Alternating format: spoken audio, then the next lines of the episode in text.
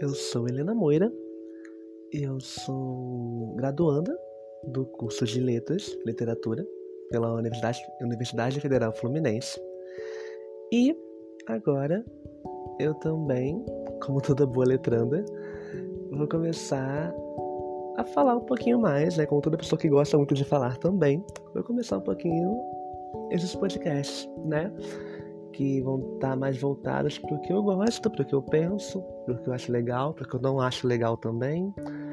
E eu não sei quantos vão ser, não sei quantos, vai durar, quantos vão durar, mas acho que vai ser uma boa, uma boa, uma boa maneira, né, de expressar um pouco do que eu sinto, um pouco do que eu penso, né? Acho que vai ser muito, muito legalzinho. E para começar, para começar esse primeiro podcast, eu gostaria de falar, né, citar aqui alguns amigos meus, né, que me ajudaram muito nesses últimos seis meses de pandemia, né, me ajudaram bastante, assim, a minha construção enquanto mulher, enquanto mulher trans, enquanto mulher trans negra, né, isso é importante citar. E eu também andei pesquisando um pouco sobre divindades, né, sobre deuses, e nesse pesquisar, né, nesse, nesse, nesse aprofundar, eu acabei fazendo pequenas comparações dos meus amigos a deuses de diversas mitologias e crenças. E com isso eu gostaria também de tornar esse primeiro podcast isso, né? Essa comparação, essa, essa ideia, né? E eu vou começar, né, com um grande amigo meu, que é o Vicky. Ele... A gente conhece pouco tempo, relativamente, né? Em questão de vivência, a gente conhece há pouco tempo. Mas em questão de amizade, a gente conhece há muito tempo, né? São seis meses. Eu acho que seis meses de amizade não é pra, não é pra qualquer tipo de amizade, né? Você não consegue uma amizade comum em seis meses, né? Você não, não, não mantém uma amizade em seis meses. E eu posso dizer com convicção que eu sou amiga dele há seis meses.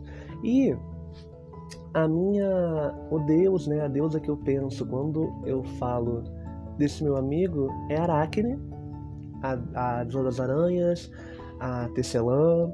Ela, ela possui vários outros adjetivos quando falamos da, da Aracne, né? A deusa grega. Né? E a história de Aracne é uma história muito, muito complicada, em, assim, para fazermos comparações atualmente complicada no sentido de que ela, assim como várias outras histórias da Grécia, ela foi muito deturpada, né? Eu, assim, os alunos de, de literatura, tirando as de francês, é, tirando os alunos de francês, eles passam por, por uma matéria chamada de matrizes clássicas, pelo menos na UF é assim. Em matrizes clássicas gregas a gente aprende a história da Grécia, né? A história é, por intermédio dos escritos, né, das escrituras. A gente fala de Homero, a gente fala de Plauto, né, em, em, em Roma, a gente fala né, desses grandes autores né, que constituíam, principalmente pela, pela época, né, antes de Cristo, constituíam os, os eternizaram né, a, a história daquele lugar, né, a história desses lugares que a gente, que a gente estuda ainda hoje. E Aracne, ela era uma tecelã né? Ou seja, ela, ela, ela fazia, né? Ela montava não, mas ela fazia é, tecidos, né? Ela tinha toda essa questão de, de, de montar tapetes e tudo mais. E com isso, ela ficou tão boa nisso que Atena é, acabou vendo, acabou percebendo, melhor dizendo, que Aracne era para os termos atuais, quase uma ateia, né? Ela não acreditava no poder dos deuses, né? Ela, ela tinha uma, um questionamento muito forte em cima, em cima dos deuses. E com isso, esse questionamento foi tão forte que Atena foi, é, se viu obrigada a descer à Terra, né, a descer ao plano mortal para falar diretamente com Aracne, claro, em, em, como, uma, como uma, uma, uma, velha senhora, né, não como a deusa em si, para perguntar para ela por que, que ela não não acreditava no poder de Atena, né? não acreditava nos deuses. E Aracne falava que aquilo era uma grande bobeira, que aquilo não era necessário para a vida dela e que todo o trabalho dela foi fruto dela própria e não necessariamente de alguma bênção divina. E com isso, Atena percebendo, né, vendo a empáfia e vendo até a, a discordância que ela tinha com, com perante os deuses, ela decidiu desafiar Aracne para uma disputa, né, para quem fizesse o melhor tecido ganharia, né, relevaria. Eu, eu desculpa, eu não sei a história toda, mas assim, enquanto, enquanto eu conto, mas assim, do que eu sei é que elas disputaram, né, elas, houve, essa, houve esse, esse embate em quem fizesse o melhor tecido, e Aracne acabou sendo a campeã, né, enquanto Atena fez a guerra dela contra Poseidon, porque Atena é muito rival de Poseidon, a Aracne ela fez, eu não sei se ela fez os panteões dos deuses, né, com todos os deuses ilustrados, ou se ela fez também uma, uma outra guerra, não lembro, não lembro também qual foi, mas foi uma dessas, uma dessas opções. E com isso, o tapete de Aracne, o tecido de Aracne ficou melhor que o tecido de Atena. E com essa, com ela vencendo, ela só mostrou ali, mais uma vez, né, segundo o, os, os valores dela, que ela não precisava de Atena, né, que Atena era inútil para ela. Com isso, né, Atena muito enciumada, muito e muito com muita raiva, ela ela enfeitiçou Aracne para que ela virasse então literalmente uma mulher aranha, né, para que ela para que ela tivesse as características físicas de uma aranha. Ou seja, ela teve, ela teve toda, aquela, toda a parte do seu corpo inferior transformada em aranha. E com isso, né, vendo agora, vivendo nesse, nessa, nessa forma, ela se ocultou, ela saiu do social, né, ela foi embora da vila que ela morava, ela foi obrigada, né, senão ela seria morta. Né, não, não tem, não tinha, né, tirando os deuses, né, as, as outras criaturas, elas não, não, não poderiam, né, não tinham como ficar próximas dos humanos, né, até mesmo por, por questão de realmente embates físicos, né, de guerras, senão um, um, dos lados, um dos lados iria sofrer. E com isso, Atena, assim como. Atena, não, desculpa. Aracne, assim como, como Medusa, ela se ocultou. E depois de se ocultar, ela começou a, a viver como, uma, como um monstro mesmo. Ela começou a, a caçar, ela começou a matar. E foi assim que ela teve a fama dela, né? Como aquela que desafiou Atena e aquela que aquela que perdeu, né? Aquela que no final de tudo perdeu tudo que tinha, né? Perdeu não não não não necessariamente o dom de tecer, né? Já que ela virou a melhor tecelã, né? Agora vendo que ela teria né, o atributo de, de, de fazer teias, né, de, de montar teias, mas ela perdeu a fama que ela tinha, ela perdeu a adoração das pessoas que ela tinha, que também era uma adoração considerável, né, pelos textos que ela fazia, e ela perdeu tudo isso, ela se, ela se exilou. Mas o que, que isso tem a ver com meu amigo, né? O que, qual é essa essa essa comparação, né, que eu fiz? Por que, que eu escolhi Aracne pro Vicky? Porque os dois, né, ambos, eles possuem essa ligação fortíssima com, com, com as aranhas, né? Com a, com a aranha, o animal, né? Ambos, assim, são, são... Você pensa em Vicky, você pensa em Aracne, você liga os dois à aranha, né? A figura da aranha. A figura da, daquele ser, né? Daquele animal que é capaz de montar e tecer teias, e aquelas teias servem para tudo. Ela dorme na teia, ela caça com a teia, ela se defende com a teia, ela, ela cria o ninho dela com a teia, né? Ela alimenta as crias com, a, com defende, né? Defende as crias com a teia, ela, ela ela confirma a, a vivência do, do, dos seus filhos com a teia. Então é aquela que é capaz de conectar, né? A aranha também vendo, vendo a figura da aranha como a, como a conectora, como aquela que junta, né? Que liga. Então vi que também, pelo que eu vi, ele também é muito assim. Ele tem essa questão de ligar as pessoas, né? de ligar as ideias.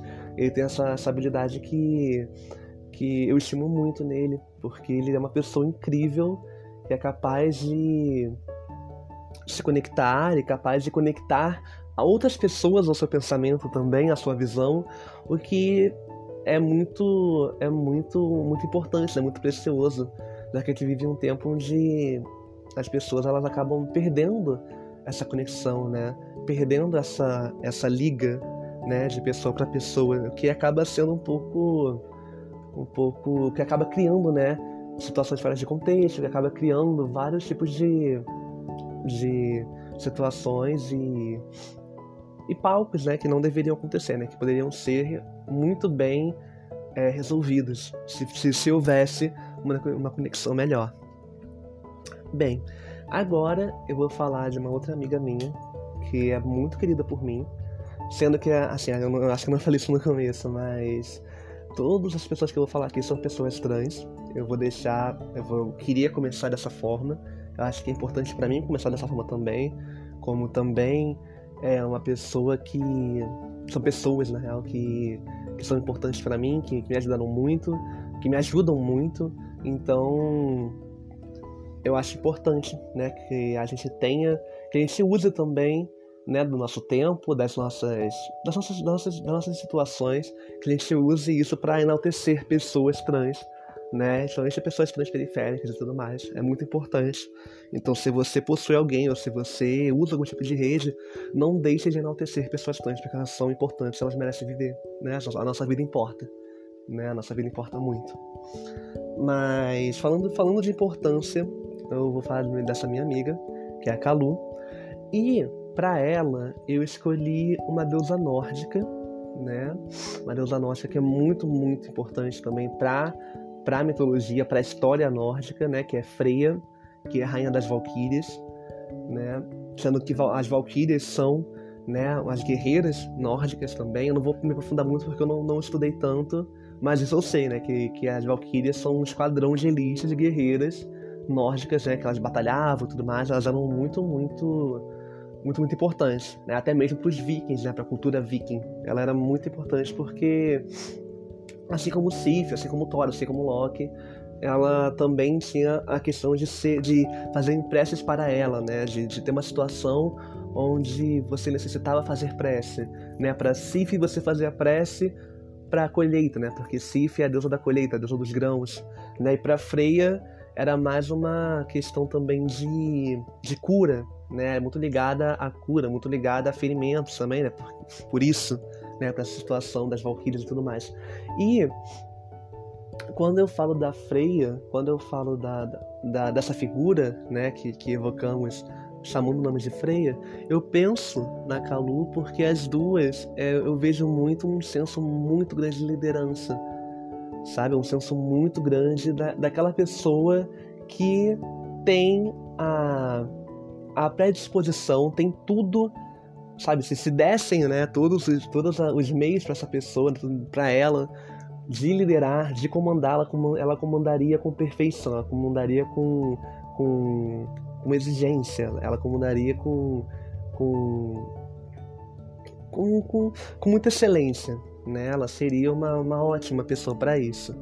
E eu também já falei muitas vezes com, com a Calu sobre isso, né? sobre essa ideia de ser mãe, mas não mãe necessariamente biológica, adotiva, mas mãe de pessoas, né? não necessariamente mãe de crianças, mas mãe de pessoas. Amadrinhar é, um, é uma, uma, um ato importante. Tanto que na minha faculdade a gente está tendo mais essa questão agora de amadrinhar ou apadrinhar pessoas que estão chegando, aos calouros, os novos calouros. E a gente vê isso também muito na casa NEM, nas casas trans, nas casas, nas casas que acolhem pessoas trans. Tem essa questão de amadrinhar, de você ter alguém que vai te ajudar, ainda mais do que as outras pessoas. Então a gente, a gente enquanto, enquanto mulheres trans e negras, também temos essa pauta. Da, também temos essa, essa questão de, de amadrinhar, né? de é, tentar sermos mães né? de, de pessoas de pessoas distintas, né? De pessoas que, que queiram a nossa ajuda. Eu vejo muito Calu como essa, como aquela que ajuda, aquela que, que socorre, aquela que está disposta a te ajudar, mesmo que ela não saiba como. Ela tem no coração dela essa vontade de querer ajudar, né? Freia, Freia também é assim, né? Do, do, que eu, do que eu estudei, eu vejo muito isso. Agora, eu vou falar de um outro amigão meu, que eu gosto muito, muito, muito, muito, que é o Gara.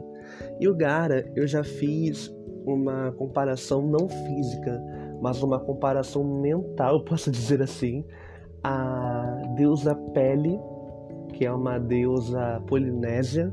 Ela até apareceu no, no filme da Moana, mas não com esse nome, claro, porque ela é, é ela é aquele serzão de fogo, né? Pra quem viu, acho que vai lembrar. E a Pele também é isso né? E, pra, e, pra, e por quê? É um pouquinho da história da pele. A pele, ela é a deusa dos vulcões, né? Ela, ela é a deusa da destruição dos vulcões, do fogo.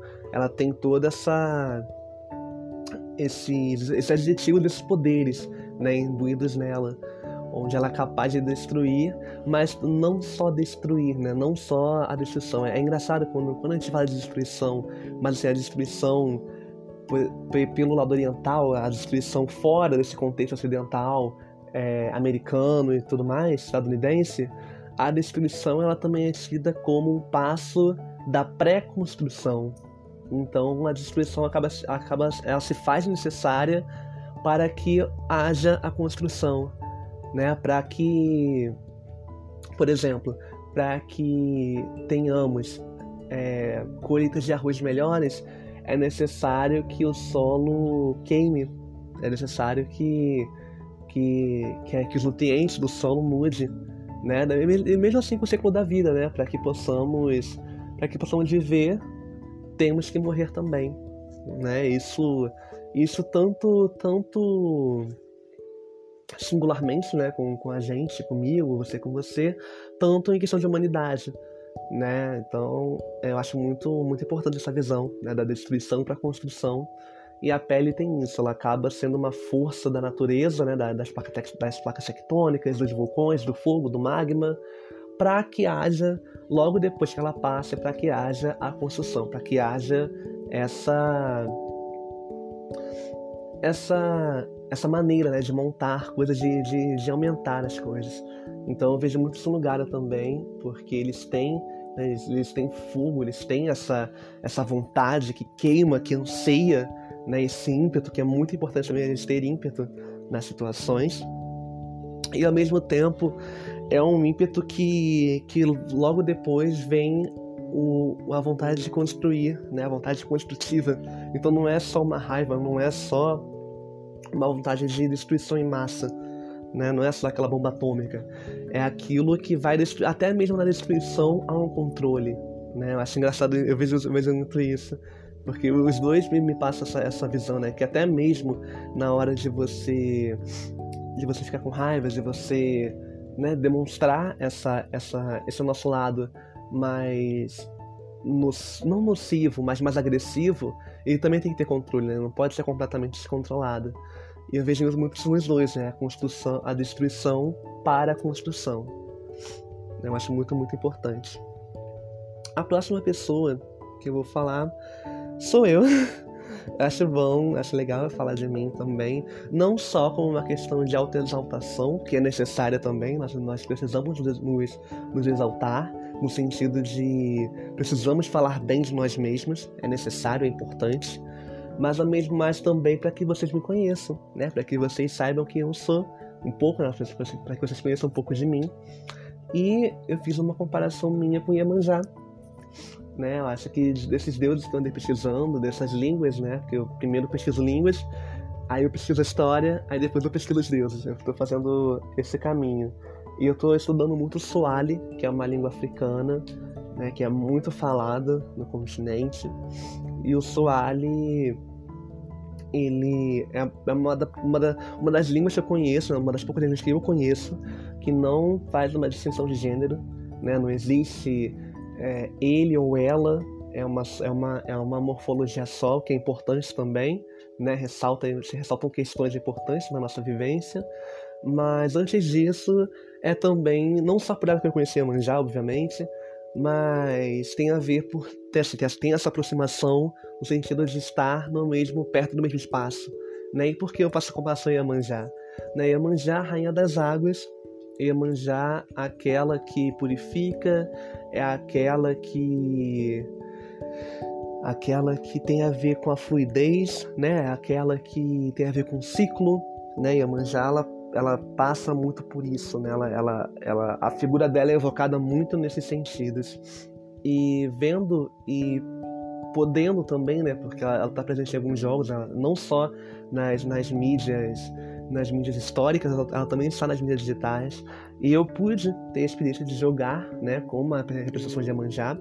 E foi, uma, foi a personagem que eu mais me adequei né, a jogar também, a, a me adequei em, em, diversos sentidos, né? De, de personagem, de físico, de aproximação, de representatividade, que é importante, mas também de gameplay, né? Mas também de, de poder jogar bem com ela. E com Iemanjá eu percebi que ah, quando eu olho para Iemanjá, eu vejo aquela mulher negra, aquela mulher negra forte e aquela mulher negra forte africana né? Também é importante a gente trazer essa questão do território, não só a mulher negra, mas a mulher negra africana, né? Que eu tento cada vez mais me, me aproximar. E com essa, essa aproximação, eu vejo muito. A primeira figura que eu vejo é Iemanjá, né? além da minha mãe, eu vejo, eu vejo Iemanjá porque somos parecidas nesse sentido, né? De sermos mulheres fortes, de sermos mulheres que que passamos por provações, mas também de sermos mulheres. Eu não digo que eu sou mulher ícone, mas eu vejo Iemanjá como mulher ícone, como aquela que deve, é um, é um exemplo a ser seguido e é um, é um exemplo a ser representado, né? Porque durante a, minha, durante a minha infância e adolescência eu não vi tantas mulheres negras, eu não vi tantas figuras femininas negras, que dirá africanas, é, serem mostradas a mim na questão não, não dentro de casa, mas fora, né? Que é, é importante, que é o tempo que a gente mais passa do dia fora de casa. E para mim eu não tive essa, essa apresentação, então eu, eu tive que buscar, eu, eu, tive que ir até essa, essa, essa figura. E quando eu estudei, quando eu pude perceber né? Que Iemanjá não é só aquela que a gente vai jogar flor, né? No, nas praias e tudo mais. É, é, muito mais do que isso. É uma história, é, é, uma, é, um, é um ícone da, da, da criança iorubá. É muito mais do que só isso. Eu vejo Iemanjá muito também como mãe, né? Ela também tem esse título de mãe das águas. E volta que eu falei também da Freia e da minha amiga Ralu, né? Da gente ter essa questão de ser mãe, de querer ser mãe, né? De querer estar presente e tudo mais, né? ter essa, essa, esse amadrinhamento. Então eu me comparo muito a ela por isso. Eu me comparo no sentido não de, de falarmos que somos do mesmo patamar, mas me comparo no sentido de querer me aproximar da figura dela e, e ainda por cima querer me aproximar da figura que ela me passa. Né? Isso é importante também. Então, acho que eu posso dizer isso. Né? São figuras fortes, eu posso falar, são figuras bonitas, eu posso falar. E são figuras importantes, né? São figuras que, até mesmo no, se eu posso dizer assim, panteão africano, né? Ela, mulheres negras, ela, elas aparecem, mas não aparecem tanto, né? Assim, não tanto quanto e no sentido de, de, de para além da, da, da cultura, para além da crença, você vê muito mais o nome de Xangô, muito mais o nome de, de orixás homens, no sentido assim, do, daqueles que se, que se representam e apresentam como homens do que mulheres. Do que da minha, da minha visão, obviamente. Mas acho que isso eu posso dizer dela, né? E agora eu vou falar de um amigo meu, outro amigo meu, né? Assim, é um, um outro amigo que eu gosto muito, que ele, ele é muito importante para mim. Ele é assim, ele, ele, ele, ele não me construiu enquanto mulher, obviamente, né? Que isso é, isso é um peso muito, muito grande de se botar. Mas ele é aquele que me introduziu a isso, né? Ele é aquele, ele é, ele é aquele que me mostrou, além de me mostrar, ele me apresentou a pessoas como eu, né? O que é importante. Né? A gente volta à tecla da representatividade. É importante que você mostre, que você veja pessoas como você né? E que quanto mais pareçam com você, para que isso fique cada vez mais íntimo, né? Para que fique cada vez mais é, possível e real que você merece existir, que você merece viver. Né? Ele, ele me ajudou muito nisso. E eu, eu, eu fiz uma comparação dele, né? Que é o Peter. Eu fiz a comparação do Peter ao Vulcano, que é um deus romano e esse Deus, ele é o ferreiro dos deuses, ou seja, ele é aquele que é, que é requisitado, não contratado, né? porque não, não tem essa questão de contrato, mas ele é requisitado a fazer as armas, a fazer as armaduras, né, para os deuses romanos. Eu não sei se ele tem uma participação no Arsenal de Belona, eu não, não estudei tanto assim, mas quando eu penso em Vulcano, eu penso em Belona também, que é uma outra deusa grega, que é, desculpa, deusa romana, que é a deusa romana da guerra. Mas falando de Vulcano, o que eu vejo de Vulcano é um, uma figura masculina forte, uma figura masculina que que forja, né, que ajuda a forjar é, outras, outros deuses e que, também, que ao mesmo tempo se forja, né? Enquanto ele faz isso para os outros, ele também faz isso para si. Ele também faz o seu próprio arsenal.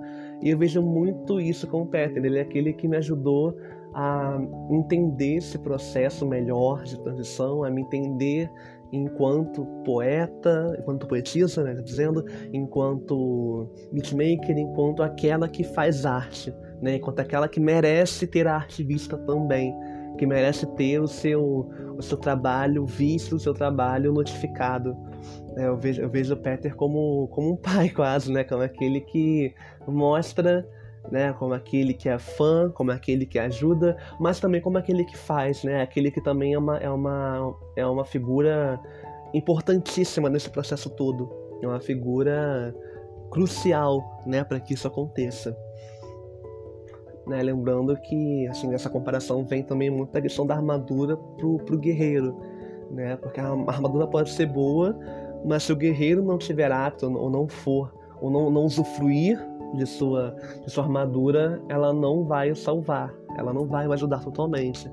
Né? É sobre isso também, é sobre você pegar as suas armas e fazer um bom combate.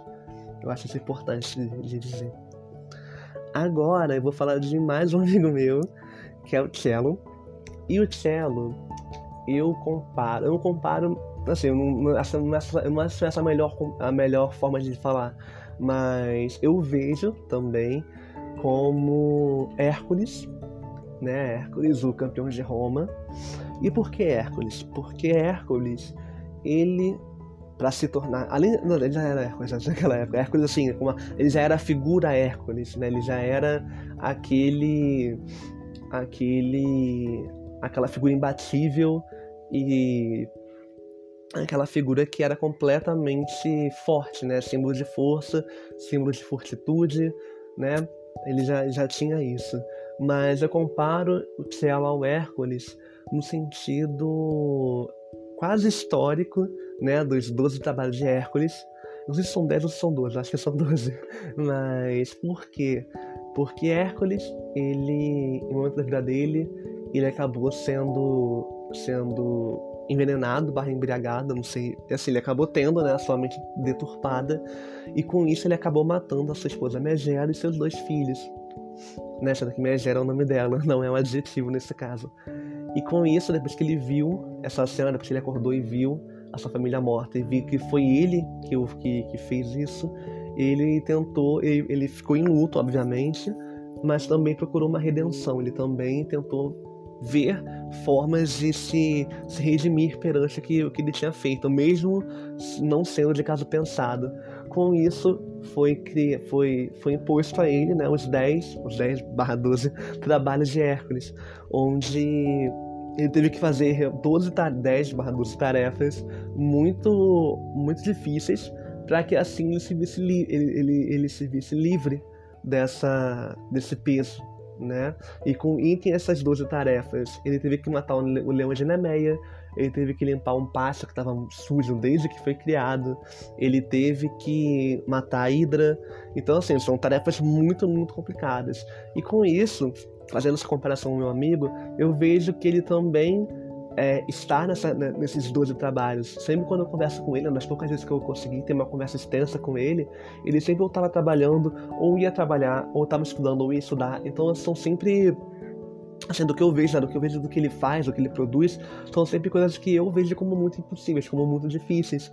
Então é, é mais um motivo é, para mim, quanto amiga dele, de, de prestigiar e de falar realmente, ele faz muita, muita coisa. Então eu vejo como Hércules nesse sentido, como aquele que é.